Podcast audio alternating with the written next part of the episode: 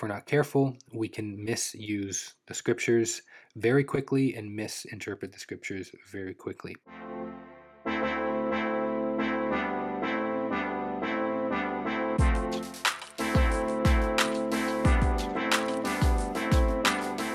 Welcome to the Ryan Holmes podcast, where our goal is to encourage Christian thinking and Christian living. This is episode 21. If you have been enjoying this podcast, would you please give it a five star rating on Apple Podcasts and leave us a review that will that will really help the uh, the boost help boost the podcast and um, boost its, boost its reach and visibility. Sorry, uh, and uh, you can also support the work that I'm doing and the podcast financially by joining our locals community. Check out ryanholmespodcast.locals.com and subscribe for just $5 a month. You'll get additional perks that are specific to our locals community members. For example, our members get 10% off every single order uh, at our store, and that is wretchredeemed.com. Wretchredeemed.com. Uh, so check that out and get some merch today and join up at the community for $5 a month and you'll get 10% off every single order. If you prefer video format, you can subscribe subscribe to our YouTube channel. Um, and if you have any questions for me about uh, the podcast, today's episode, the podcast in general, faith, Jesus, the Bible, apologetics, whatever it might be, a prayer request, uh, send an email to ryanholmespodcast at gmail.com. I will. Uh, I'm, I'm going to link to everything in the show notes below, so you don't have to go searching for all of that because I know it was a lot of information. So thank you um, for bearing with me through those announcements, and I hope that you enjoy today's episode. And today's episode is all about you, the listener. You have sent in well, some of you have sent in some questions for me, and I'm going to answer those questions today. And it, we're doing our very first q&a episode so i'm very excited to be answering some of your questions today. So thank you for those who sent them in. And what i'll do is just get right into the questions and we will answer as many as we can in the time allotted and uh, so let's just get right into it. First question is from David. Uh, David was wondering what type of Bible study method that I use, which was a very good, very good question. So I had to really think this through. But um, and David, I, I hope that I'm answering your questions. Your question. I don't know if you had kind of specifics in mind, but I will just explain what my approach is to studying the Bible. Um, there's there is a, a, very helpful resource that I use, and I have referenced it in the podcast before. It's called preceptaustin.org. I'm sure many of you know know this uh, resource, but it's preceptaustin.org. I will also link to this in the show notes below. Um, and if I fail to, tell me and I'll send it to you. But Precept Austin is not it's not one resource. It is it's a collection of resources. Uh, you can you can go to this site and find just a plethora of uh, commentaries on the scriptures that uh, give kind of a lot of different uh, insights uh, into the Bible and into the books that into whatever book you might be studying. But for me personally, personally, when I get into studying a book or a passage or or anything like that, um, studying the Bible, I, I like to first of all know the historical background. I like to know kind of what what's what's happening. Um, I like to know the cultural context, and those those two that, that very much intertwines with the historical background because a lot of times we can take we can take our understanding today uh, in the modern day and apply it and kind of insert it into the text and that is a poor way of studying the bible you should really understand the history understand the context the cultural context context that um, the the book is being written in. Um, I like to know who is writing the book. Um, I like to know who the audience is. These are very important things to distinguish and will help you get a better understanding of the scripture. I like to know what the application is for the text um, or the interpretation. There, there could be multiple uh, applications, but I like to know what the interpretation is. Uh, I like I like to aim for the author's intent. That is that is most important for me to figure out what the author was trying to communicate um, in the historical context, cultural context, with with the people he's writing to. Um, these are these are all super important things to understand about the text that you are studying.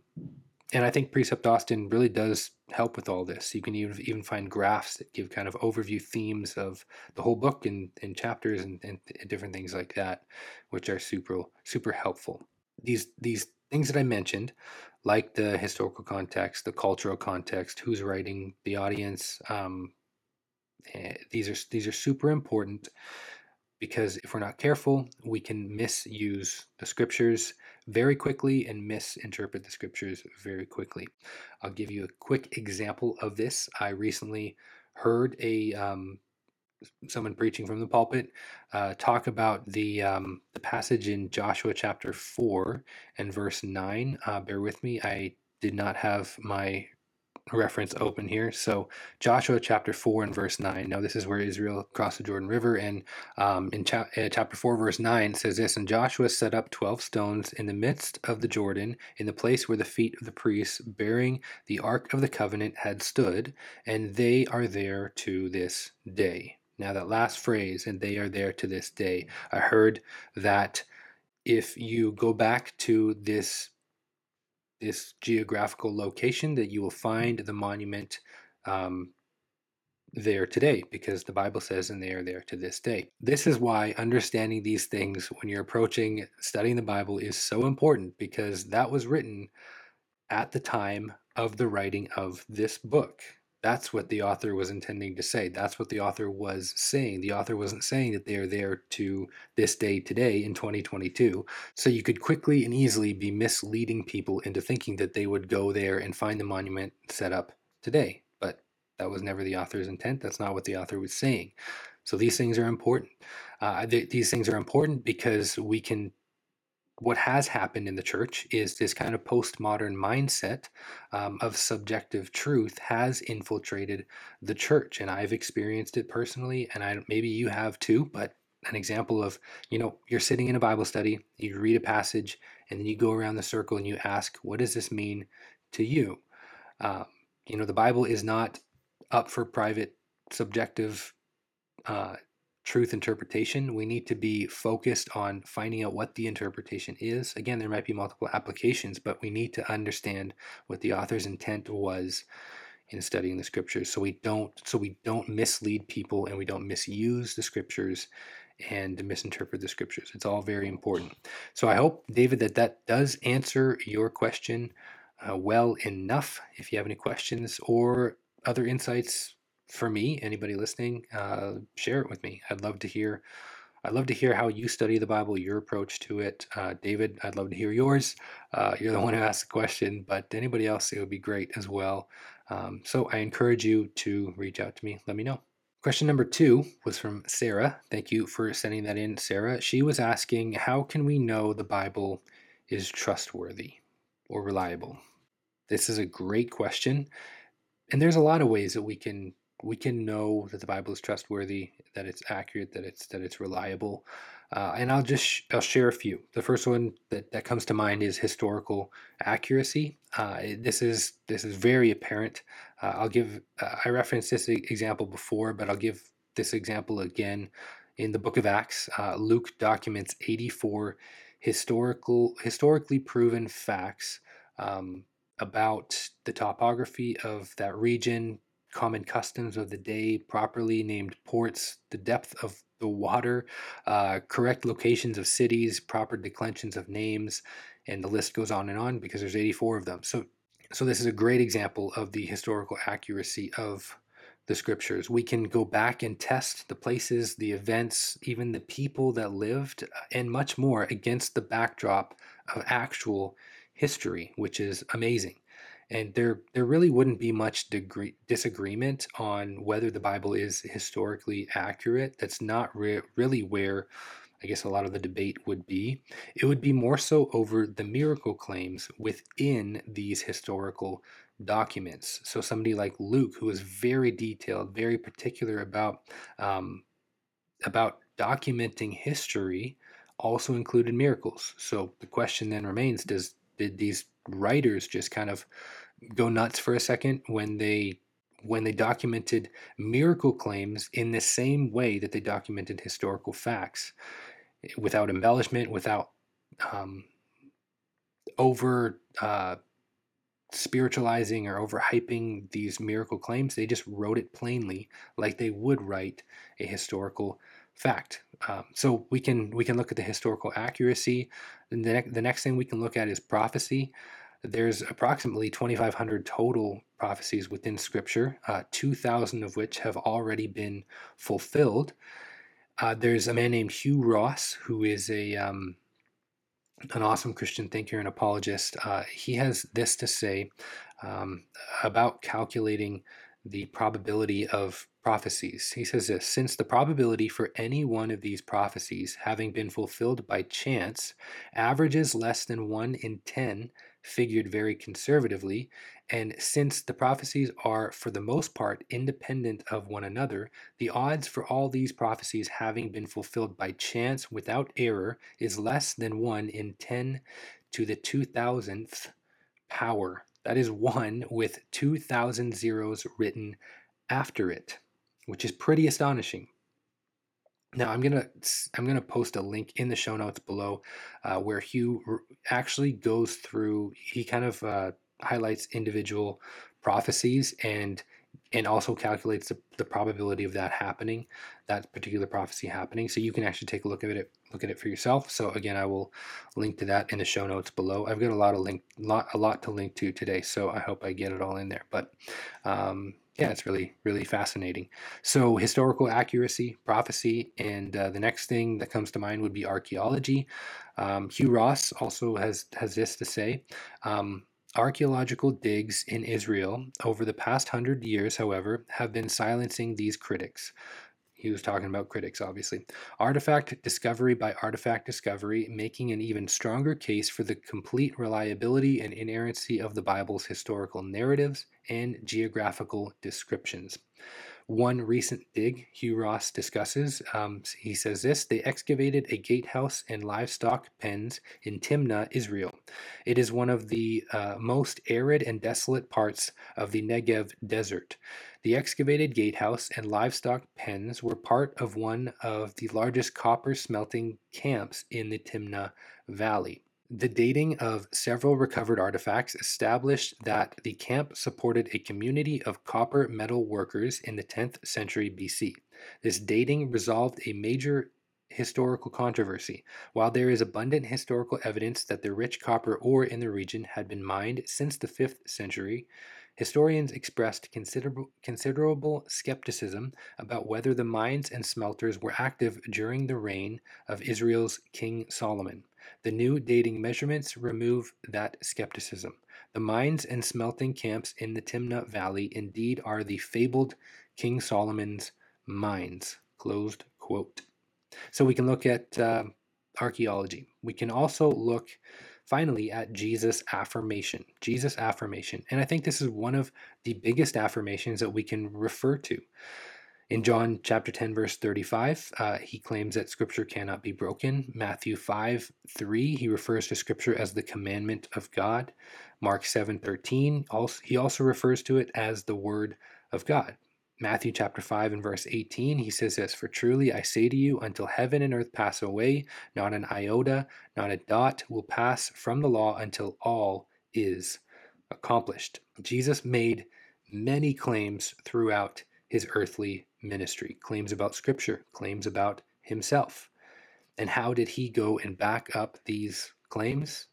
He rose again from the grave after death. Jesus' ministry and subsequently all that he said and did was ultimately affirmed in his resurrection. He proved who he was. And if he proved who he was, we can true we can truly trust what he said.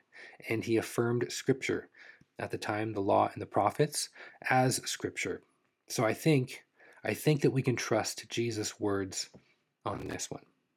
So Sarah, I hope that gave you some things to consider and uh, think about and look at uh, when we're thinking of, when we're talking about the reliability and trustworthiness of the Bible and Scripture. The third question that I have was from Jordan. Uh, thank you for sending that in, Jordan. Uh, he asks this When comparing Judaism and Christianity, why do Jews not believe that Jesus was the Messiah? This is a really, really good question and um, and a tough one because um, yeah, it's it's just uh, there there can be a lot of tension there between uh, uh, the beliefs of of Jews and Christians and a lot of debate there. But um, there's a, a really good in, in, in kind of researching this. Uh, I'm going to pull a lot from an article that I found uh, from the website Jews for Jesus, and uh, there, there's essentially three primary reasons that um, that kind of overarching broad kind of categories or reasons that that Jews uh, might not uh, accept Jesus as the Messiah. And the first is cultural reasons, cultural reasons, and it's simply that they would say Jewish people don't believe in Jesus. That's kind of how it is. That's how it is. That's that's how it's been for a long time. Um, here's a little excerpt from the article. It says this: Much of today's Jewish community headlines inclusivity as part of their worldview, but ironically, there is still one stigma that remains. For example, in a recent post from Hey Alma, the popular Jewish blog, boldly stated that the only thing the extremely diverse Jewish community could all agree on was that Jews for Jesus aren't Jewish. It's it's common for them to suggest that Jesus is only for Gentiles, which which is rather ironic because Jesus was a Jewish man. Uh, but it really is it is a huge deal for a Jewish person to convert to Christianity because of the the cultural and um, um, social social kind of consequences that come with that because they could be potentially ostracized from their families and communities and they may even be considered lost entirely um, to the jewish community. So uh, there's there's these cultural reasons uh, number two would be historical reasons. It, when i when i was looking into this this kind of this section here it was really shocking and saddening because there is a long history of violence and bloodshed between the church and the synagogue, which is which is super heartbreaking. Um, Augustine said this. Um, uh, he said this quote: "Jews have been scattered throughout all nations as witnesses to their own sin and to our truth. Scatter them abroad, take away their strength, and bring them down, O Lord." This sentiment um, shockingly is is not uncommon and has not been common because uh, uncommon because it's it, it's echoed down throughout the centuries. Here's a, another little excerpt from that article that I mentioned. It says this On May 27th, 1096, over 600 Jewish people were massacred massacred in Mainz at the start of the First Crusade. In 1492, King Ferdinand and Queen Isabella signed the order to banish the Jewish people from Spain unless they converted at sword point to Christianity. Even the Protestant reformer Martin Luther was unreserved in his venomous language, calling the destruction of German Jewry. He says this quote, First, set fire to their synagogues. Second, I advise that their houses also be razed and destroyed. Closed quote. Many historians, historians maintain that 15 centuries of anti Jewish sentiment laid the foundation of the worst atrocity that the Jewish people have ever endured the Holocaust. Holocaust survivor Rose Price recalls when the camp guards struck her, they told her they were following Jesus' orders. Closed quote. If that doesn't make you shudder, I don't know. I don't know what would. It's it's understandable that the Jewish community would see the Christian faith as anti Jewish because of these types of abuses by Christians throughout history. Again, it's ironic because Jesus was a Jewish man. But I, I would go as far to say professed Christians or alleged Christians because I, I, I honestly I don't believe someone who has been genuinely transformed by the gospel would engage in such atrocities it might be possible, but it's really hard to believe that somebody fully understands the gospel and understands Jesus' message and would engage in these certain things. Certainly, certainly Christianity can be co-opted and used to justify abusive and evil behaviors. But the truth, the truth is that none of this would be consistent with scripture and consistent with the teachings of Jesus. It just wouldn't. In fact, these are just just complete opposites um, entirely. So we can look at so, so that was the second reason. Historical reasons we looked at. Uh, what was it? Cultural reasons, um, and the last would be religious reasons. Religious reasons. This this could be probably maybe the most prominent reason why Jewish people would reject Christianity. Ultimately, Judaism does not believe Jesus is the Messiah because they, they don't believe that Jesus fulfilled the messianic prophecies. For example, cha- uh, Isaiah chapter 2 and verse 4, it speaks of the Messiah um, and kind of what will be the effects of the Messiah's coming. Uh, the nation shall not lift up sword against nation, neither shall they learn war anymore. The Jewish perspective of the Messiah was a political Messiah, was one that would liberate Israel and, and bring about political peace on earth. That's that's what they were looking for. That's who they were looking for. Obviously, Jesus did not fit this description. Um, Jesus himself said that he came to divide, quote, father against son and son against father, mother against daughter, and daughter against mother. The gospel it does it does separate. It does um, it, can cause division. It can be like we talked about last week, offensive. Um, but um, ultimately, the, the, the news of the gospel is good. But these are things that can happen, and this is what Jesus said could happen or would happen. Um, but I'd like to kind of go beyond the question just for a second, uh, and and address the reasons why Jewish people are accepting Jesus as the Messiah and their personal Savior. I think it would be interesting to dis- the discussion to kind of bring that resolved and resolve and add that in at the end, um, because there is a movement of acceptance of Jesus. A Barna study uh, of Jewish millennials carried out in 2017 found that 20% of Jewish millennials surveyed responded that Jesus was God in human form who lived among people in the first century this is super interesting and, and actually quite exciting. Um, just like non Jewish believers as well, many Jewish believers have a personal encounter with God that changes their lives and causes them to embrace their faith and heritage. They also recognize Jesus was born to Jewish parents, raised in a Jewish home in Israel, observed the Torah, and taught the nation of Israel as a rabbi. They realized that his teachings were not an attack on Judaism, but rather an authoritative, intelligent interpretation of the Torah and a critique of a religious system that had been corrupted in that day. They realized that he had also he also claimed that he did not come to abolish the law, but he came to fulfill it. And they also recognized the messianic prophecies that have been fulfilled by Jesus and not not simply just choosing selective passages. For example, Jesus would, would first need to suffer and die an atoning death. Isaiah chapter 53 and verse 8, it says this He was cut off out of the land of the living, stricken for the transgression of my people. So, Jordan, that was a really good question, and uh, and I hope that that kind of gave you a little bit of, or a few reasons why, um, the cultural reasons, historical reasons, and religious reasons as to why um, uh, why the Jewish community may not accept Jesus as their as their Messiah.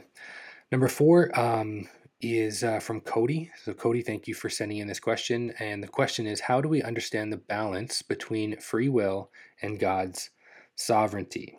Thank you for this question, Cody. This is a tough one. um, but um, I, I don't think that we will ever fully and completely understand the relationship between our free will and God's sovereignty. It doesn't mean that that God hasn't given us some understanding because He has, which which I'm very thankful for. Um, but uh, it, it, doesn't, and it doesn't mean that we don't try. It's not a cop out answer because I'm, I'm going to talk about it right now. But I've I've wrestled with this. I, I truly have. After after going to Bible college and and, and heading into a ministry, um, a ministry that I I never thought that I would leave. Uh, I thought at least not for a while. I thought I could even potentially um, plant a church out of that ministry. So there was there was a long term kind of um, hope there, and and leaving that kind of really, really shook things up for myself and my, my wife and I. And, and not just that, but exiting a particular circle where you have connections and um, community and just kind of feeling feeling alone with without options, uh, not knowing what God wants from you, um, even after believing that you do have a, a specific call, it, it, it's tough, and I, I, do understand that, and I, have really had to wrestle with that. Um, there are specific things in Scripture about God's will, uh, whether whether we don't know what God's will is for our life or not. There there are some things that are that are clearly laid out for us in Scriptures. So some examples: um, it is God's will or desire that that people be saved. First Timothy chapter three 2 verse 3 through 4 says this is good and it is pleasing in the sight of God our savior who desires all people to be saved and to come to the knowledge of the truth so that's God's desire it is God's will that that we are thankful people first Thessalonians chapter 5 verse 18 says this give thanks in all circumstances for this is the will of God in Christ Jesus for you it is God's will for you and I to be sanctified. First Thessalonians chapter 4 verse 3. For this is the will of God, your sanctification, that you abstain from sexual immorality.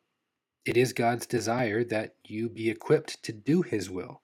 Hebrews chapter 13 and verses 20 through 21 says this Now may the God of peace, who brought again from the dead our Lord Jesus, the great shepherd of the sheep, by the blood of the eternal covenant, equip you with everything good that you may do his will, working in us that which is pleasing in his sight, through Jesus Christ, to whom be glory forever and ever. Amen. Now, I think there I think there are non-specifics about God's will as well. So, for example, will God tell you what to eat today? No. Will God tell you what route to, ta- to take to work today? No. Does God tell you what to do on a day to day basis. No. A lot of times we rely on God to clearly spell out something before we will actually do that thing. We look for signs that seem to d- direct us one way or the other. Uh, I'm not sure that I'm not sure that that's how God operates, and I'm not sure that that that's how God intended th- intended things to operate. After all, He has given you and me certain cognitive faculties that enable us to make decisions. He's given us a mind to rationally affirm knowledge claims. Sometimes we can rely on waiting for God so much that we actually never end up doing anything. God has wired you in a certain way, He has gifted you in a certain way that is specific to you. Um, and He's given you abilities to be used for His glory. I, forget who said it. It was some well-known guy, but maybe somebody can tell me who it was. But it, it, he said something like this, along the lines of, "Love God and do as you please. Love God and do as you please. If you are walking with God, if you're if you're spending time in the Scriptures, if you're praying, if you're listening to solid biblical preaching, if you're being obedient to Scripture, it is more likely than not that your heart will be in tune with God's heart." and your decisions in tune with God's desire for you. Now, it is a good thing to be patient. It is a good thing to wait. But we can we can find this out as well by consistently walking with God. Sometimes we we may just have to step out and do things. It's not like God is going to be somehow shocked and surprised by a decision you'll make. No, he, he knows what you're going to do. Um, I find it kind of funny in, Bible college whenever somebody believing that they are not called to ministry leave Bible college and go home, um, or may even they leave for the wrong reasons and they they don't want anything to do with the church or Christianity or, any, or anything like that. People will are, are quick to say that this person, this individual, is stepping out of God's will as if God is is frantically scrambling to figure out the, the, the, path for this individual's life. No, he's not he's not surprised by the decision that was made. Um, sometimes he will close that door. Sometimes he will leave the door open, and that that may be how he tells you what his will is, what his path for you is. In some sense, we have to live our lives. We have to use the skills that God has given us, and by faith, step out and do things for Him. Now, I'm not sure, Cody, if you wanted me to address this next portion, but I'm going to. Um, I won't dive too deep into the scriptural discuss- discussion about man's will versus God's uh, predestination of all things. I, I do want to, but for the sake of time, um, I'll probably have to save that for its own episode. And, and I think I want to do that. I want I want to devote uh, an episode to that. But but I'm I'm not a Calvinist. I have really c- close friends that are, and and I love them. And we're yeah we're great friends, and we'll disagree on things, and we'll still be great friends. Um, but I I do greatly appreciate the Reformed tradition, and I listen to a lot of Reformed guys, and they have really good stuff. Uh, but I wouldn't consider myself one. And I'll give three. I'll give three main reasons why. And this is kind of in response to exhaustive divine determinism. Um, I know there's there are different perspectives within Calvinism, but I'm responding to this one mostly because I think I feel like this is kind of like the main one that people think of when they think of Calvinism. Um, so exhaustive divine determinism would be like everything is determined down to our very thoughts and actions and our beliefs. So these are kind of the three main reasons why I would would disagree with this perspective. So if God has determined all things down to our thoughts and actions, then rational thought is not possible and does not exist. So rationally affirming knowledge claims would would not be possible. If all of our thoughts, our actions, and our beliefs have been predetermined, then we did not come to our current position based on looking at competing ideas and coming to a conclusion based on what we believe to be the best option. Um, I hope you understand what I hope you I hope you're tracking tracking with me on this. Um, so rationality, rationally rationally affirming knowledge claims would not be possible. I do believe that rationality exists. I do believe that it's possible to rationally affirm knowledge claims. I do believe it's possible to looking at look at competing ideas and choose um, the best option uh, that you believe lines up with reality best. Um, and so I don't believe that God has predetermined all things or prede- pre- predetermined all things down to our thoughts and actions. Um, but honestly, you, you, you, you, I would even say you couldn't say that your position is correct if God did determine all things down to our thoughts and our actions. If it was predetermined and you had no choice to choose otherwise, you could never say that your view is true because you had no choice or ability to choose another option. I hope that makes sense. The second reason would be that if God has determined all things down to our thoughts and actions, that would make God the author of evil. He would have predetermined all of our evil and sinful actions. So that is has serious implication, implications on the character and nature of God. The last one would be is that if God has determined all things down to our thoughts and our actions, then then he would not be an all loving God. His love would be limited or finite. If he has determined our our decisions whether to accept Jesus or not, that would mean that he has determined some to an eternal hell, and there's no choice to choose otherwise. So from the moment of birth, they're determined to be in hell. Um, this would mean that his love extends to those he has predestined to life in Christ, and his love does not extend to those he has predetermined to eternal judgment. This means that God's love is limited.